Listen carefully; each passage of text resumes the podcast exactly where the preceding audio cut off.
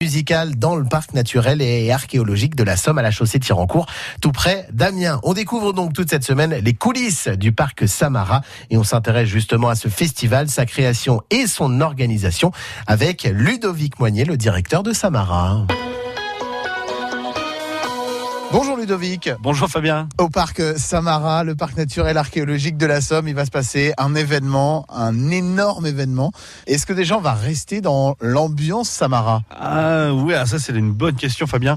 Euh, oui, au niveau de la couleur musicale, euh, on a voulu pour fêter les 30 ans du parc faire quelque chose que l'on ne fait jamais et qui n'a jamais été fait d'ailleurs, euh, et lui donner surtout une ambition et une ampleur très importante. La couleur musicale correspond tout à fait à ce que l'on fait à Samara, la, la couleur pagan folk ou pagan metal. Euh, c'est une musique qui rend hommage aux mondes anciens en règle générale, pour faire très simple, euh, que ce soit au travers des instruments, des chants, euh, des paroles, des chansons, etc.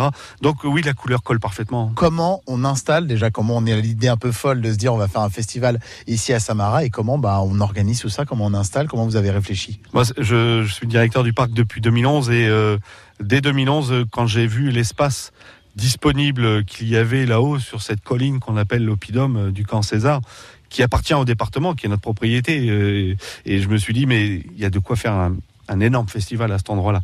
Et puis ensuite, euh, on a fait des petits coups d'essai en privé. Quand on a des légionnaires romains, vous savez, quand on a 200 légionnaires romains qui viennent à Samara ou des Gaulois, on leur propose toujours un petit concert le soir, le samedi soir entre nous, une petite soirée sympa, conviviale.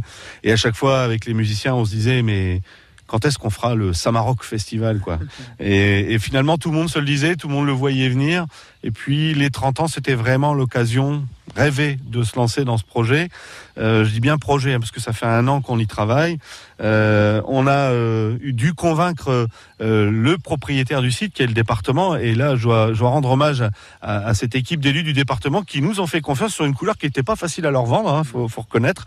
Donc comme quoi, la culture est bien une priorité au département de la Somme et j'en suis très fier. On est à quelques jours du, premier Samaroc. On va l'appeler le premier. On va se dire que peut-être il y aura d'autres éditions. L'avenir nous le dira. Euh, à quelques jours, les équipes sont comment aujourd'hui? Alors je vais, je vais revenir sur un truc que, tu viens de dire, Fabien. Euh, c'est pas le premier, c'est le festival des 30 ans. Euh, je ne sais absolument pas si on en refera un autre après. Et puis euh, je suis assez fatigué d'avoir mes, mes, mes, mes habitants de la Somme qui disent toujours, moi je pas cette année, hein, je viendrai l'année prochaine. Non, c'est cette année qu'il faut venir. Voilà, on verra après. Alors comment on est? Ben on est un peu fatigué, mais on a hâte. On est dans les starting blocks. On a commencé avec des prévisions d'un festival qu'on voulait ambitieux, mais on est en train de s'en rendre compte aujourd'hui avec euh, les, signaux qui nous sont envoyés que ça va être un, gros festival.